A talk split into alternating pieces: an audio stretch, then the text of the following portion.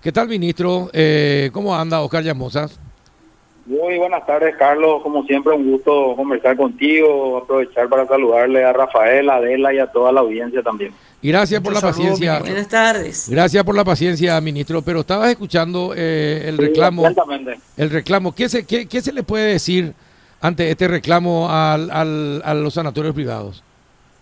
Mira, Carlos, como bien dijo el señor, no, no recuerdo el nombre, eh, acá no hay un problema de recursos, ¿verdad? Y mm. seguramente hay unas cuestiones eh, de, de procedimientos que se deben cumplir internamente dentro del Ministerio de Salud para asegurarse de que los recursos que finalmente sean transferidos en estos conceptos estén acorde a la ley y la reglamentación que había salido también hace unos, unos días y a los procedimientos internos, ¿verdad? Entiendo...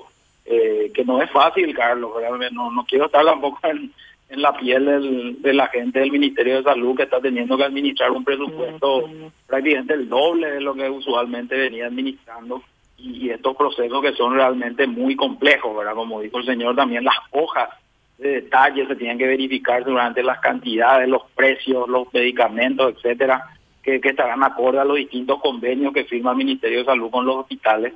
Eh, pero seguramente el Ministerio de Salud estará redoblando esfuerzos para, para poder agilizar también sus procesos internos y finalmente hacer efectivos eh, los pagos y, y que este mecanismo siga funcionando, ¿verdad? Claro, eh, claro, porque justo ahora que se necesita que se necesitan camas y el sector privado está aportando y cobrando por eso, eh, lo ideal sería que todos nos ayudemos, así como se usa, que también se pague por lo que se usa, ¿no? Totalmente, totalmente, Carlos. Uh-huh. Bueno, y por otra parte, hablando de restricciones, eh, ¿cuáles son las medidas que van a ir hasta fin de año eh, luego de este decreto que, que establece nuevas restricciones, ministro?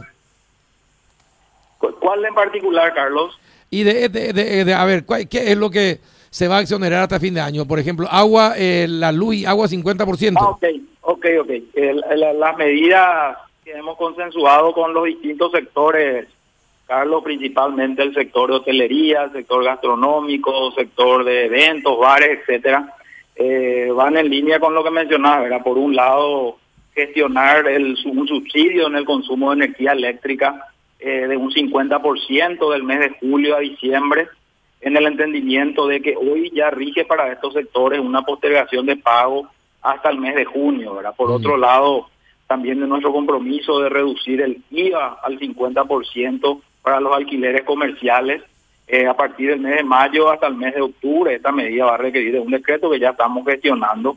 Y por otro lado, también asegurar los, los fondos para el I P S para que sigan los pagos uh-huh. a trabajadores eh, suspendidos, Suspendido. como así también al, al FOGAPY, al, al Fondo de Garantías del Paraguay, de manera a, a, que, a que los recursos para el, el financiamiento, los préstamos a estos sectores siga fluyendo, ¿verdad? Esos son básicamente los primeros consensos a los que llegamos con los representantes de estos sectores. Las mesas de trabajo siguen.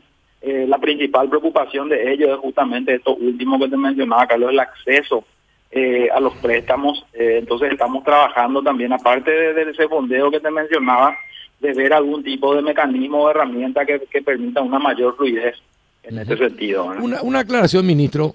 Hablaste de la de la postergación. La postergación no significa exoneración.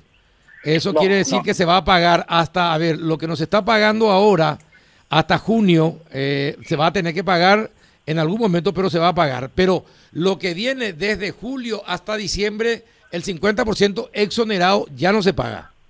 Así mismo. Eso se va a hacer cargo el fisco, Carlos. Uh-huh. eh, eh, va a asumir ese cincuenta por ciento y va a estar... va a tener que transferir eso a la ANDE o a la S A P, uh-huh, dependiendo sí. de, de la empresa pública. Claro, claro, claro, claro. Eso es muy importante. Y para y para la, a ver, para las MIPYMES, ¿qué es, cómo cómo van a sobrevivir las MIPYMES? Usted sabe que sobre todo el sector de gastronómico ya ha dicho que eh, una cantidad importante de sus empleados van a parar, eh, van a parar ellos también. Eh, bueno. ¿Qué va a pasar con ese sector? ¿Qué es lo que tiene ideado el, el, el Estado para ese sector? Bueno, en, en principio, Carlos, como te decía, estas medidas transitorias que estamos implementando, hay que recordar que las medidas también son transitorias, eh, son por quince días, Entonces, vamos a seguir evaluando si estas medidas continúan. Obviamente tenemos que pensar en otro tipo de acciones también, siempre dentro de las posibilidades que tiene el fisco, ¿verdad? Y aparte de mencionar, Carlos, que a estas medidas que te mencioné se suman otras que también ya están en vigencia, como es el cincuenta por ciento del I V A eh, que facturan estas empresas. Sí. Eso también va eh, está hasta el mes de octubre. Por otro lado, ya se acordó con la banca pública, el Banco Nacional de Fomento y el Crédito Agrícola, el, la postergación de los pagos de los préstamos que quitaron estos sectores el año pasado. Se le otorgó doce meses más de gracia, o sea, ya vamos eh, a veinticuatro meses de gracia en los préstamos que se que se generaron el año pasado con la banca pública. Eh, también rige ya la postergación del pago del aporte obrero durante todo este año eh, al I P S. Entonces, eh, son una serie de medidas, Carlos, que, que nosotros vamos eh, generando y vamos consensuando. Y en la medida que tengamos mayor claridad en cuanto a la duración, en cuanto a, a, a los efectos que puedan tener este tipo de medidas sanitarias, obviamente vamos a, a tratar de diseñar otro tipo de, de acciones. Sí, yo sé que desde el ministerio se piensa por lo menos continuar con las restricciones por lo menos tres, cuatro meses. Eh, ¿Va a haber suficiente fondos y recursos para eh, para cubrir si esto se va extendiendo tres, cuatro meses, ministro?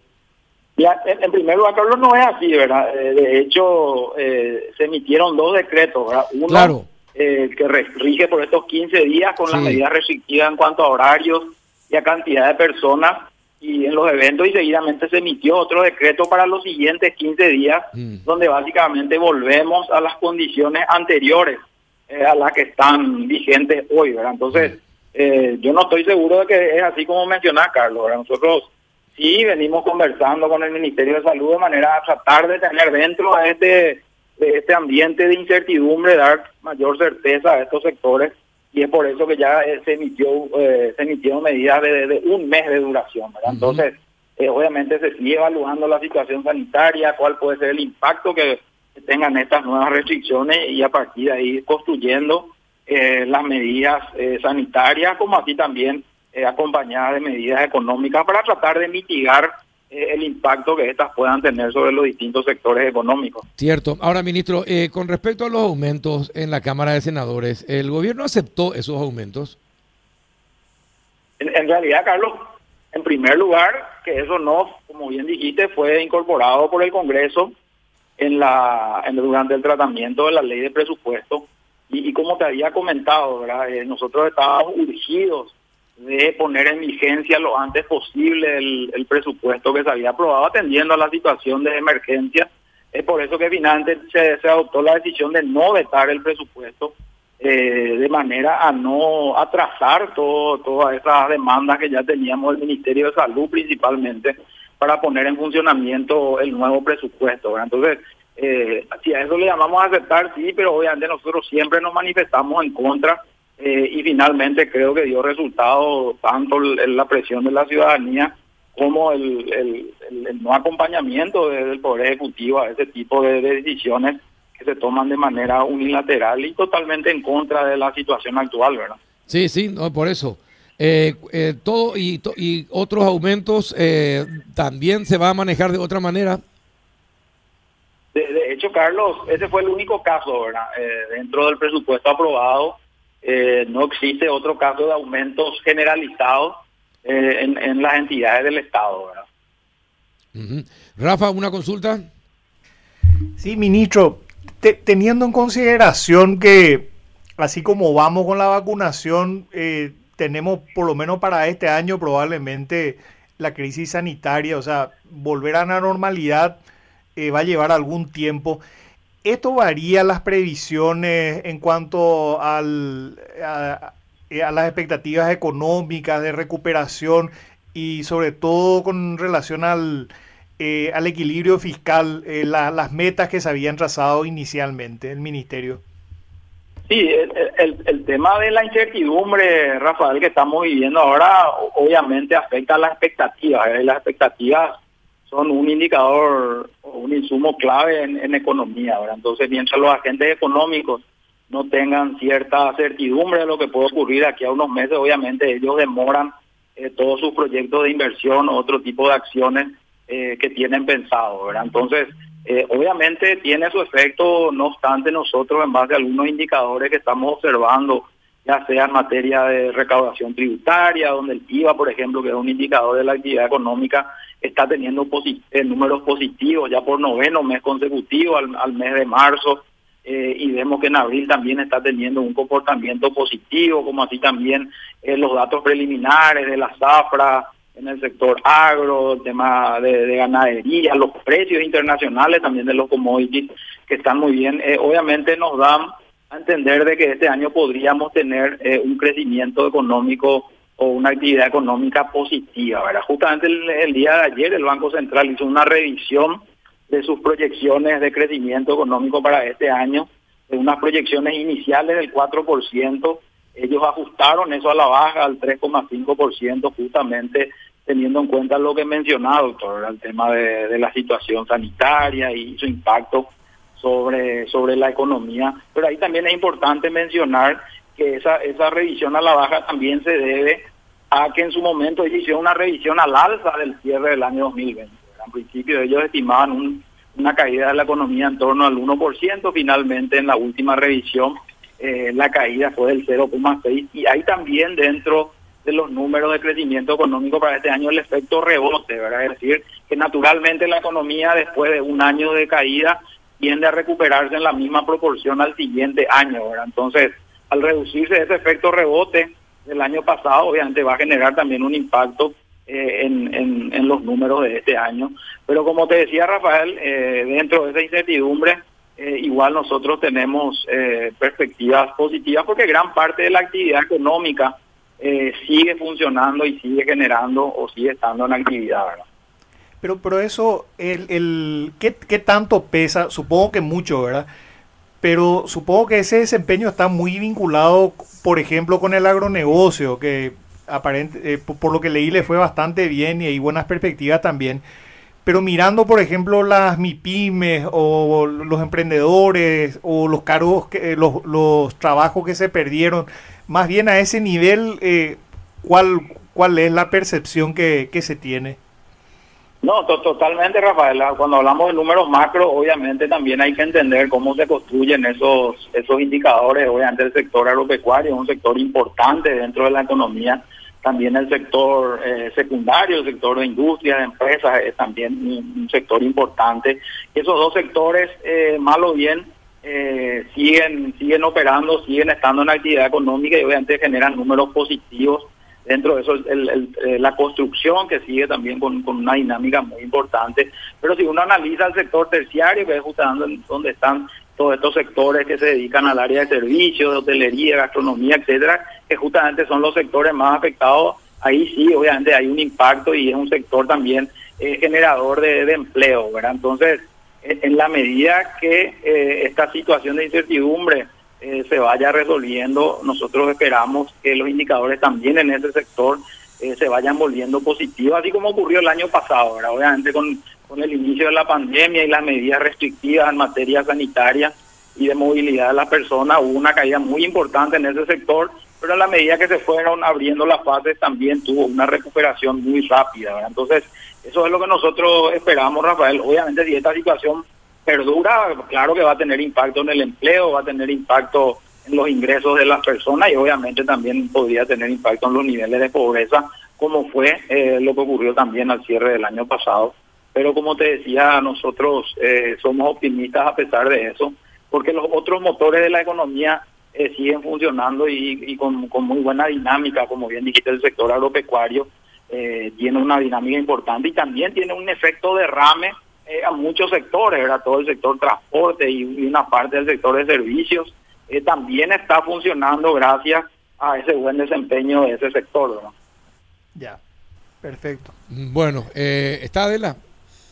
Sí, estoy. Sí, Adela. Si hay tiempo. Sí, sí, tenemos una... Porque hoy presentaron la ley de suministros de compras públicas al presidente de la República. Esto estará agilizando un poco más y para hacer una labor coordinada con otras instituciones, ministro, ¿verdad? Buenas tardes. Buenas tardes, Adela. Así mismo, yo creo que hiciste mención a un proyecto de ley que realmente para nosotros es un paso importantísimo, ¿verdad? Por un lado, porque estamos avanzando en el cumplimiento de un compromiso que había asumido el gobierno el año pasado dentro del Plan Ñapu'ã, y aparte de avanzar en una serie de acciones para la recuperación económica, también eh, nos comprometimos en una agenda muy ambiciosa de reformas del Estado, y en ese sector esta ley de suministro se suma a otras propuestas de ley que ya están hoy en el Congreso, como la del servicio civil, como así también la de la del fortalecimiento fiscal. Nosotros creemos que es un paso clave para avanzar en todo este proceso de mejora del gasto público. Eh, nosotros tenemos que mirar también un poco más allá de la pandemia, y estas leyes obviamente van a ser claves para ese proceso de recuperación económica, como así también de recuperación eh, de, del fisco, en, en niveles de volver a los niveles de sostenibilidad. Así que esa es una ley realmente muy importante, eh, que había muchas expectativas también de la ciudadanía en torno a esto. Entonces nosotros eh, durante el día el día de hoy va a estar firmando el presidente ya la propuesta de ley. Mañana estaremos enviando al Congreso para iniciar ese proceso de debate en el Congreso y avanzar lo antes posible con esta ley, eh, que realmente es muy importante, ¿verdad? Eh, por, por mencionar algo, por, con esta ley no solamente nos enfocamos en, en la reforma del sistema de compras públicas, sino tenemos una visión un poco más amplia de todo ese proceso. Exacto. Que implica la gestión de compras, desde la planificación hasta finalmente la ejecución de los contratos y la evaluación, ¿verdad? Entonces esas son innovaciones que se incorporan dentro de esta ley, y así también asigna eh, mayores eh, eh, responsabilidades a la Dirección de Contrataciones Públicas, en el sentido de que ellos también ya van a poder gestionar de manera directa cierto tipo de compras, compras consolidadas, etcétera, donde hay muchas expectativas de que este tipo de procesos puedan generar ahorros importantes. Uno, uno ve eh, cuando analiza las compras que hacen las distintas entidades del Estado, cada uno compra a diferentes precios, eh, principalmente por la cuestión de escala, ¿verdad? Entonces la idea es aprovechar esa economía de escala eh, y dar esa atribución a la Dirección de Contrataciones Públicas, que ellos puedan gestionar ese tipo de, de procesos y, como decía, generar esos, esos ahorros, ¿verdad? Entonces eh, para nosotros este es un paso muy importante eh, en ese sentido. Bien, ministro, eh, muchísimas gracias por tu tiempo. No, por favor, Carlos, cuando guste, estamos siempre a las órdenes.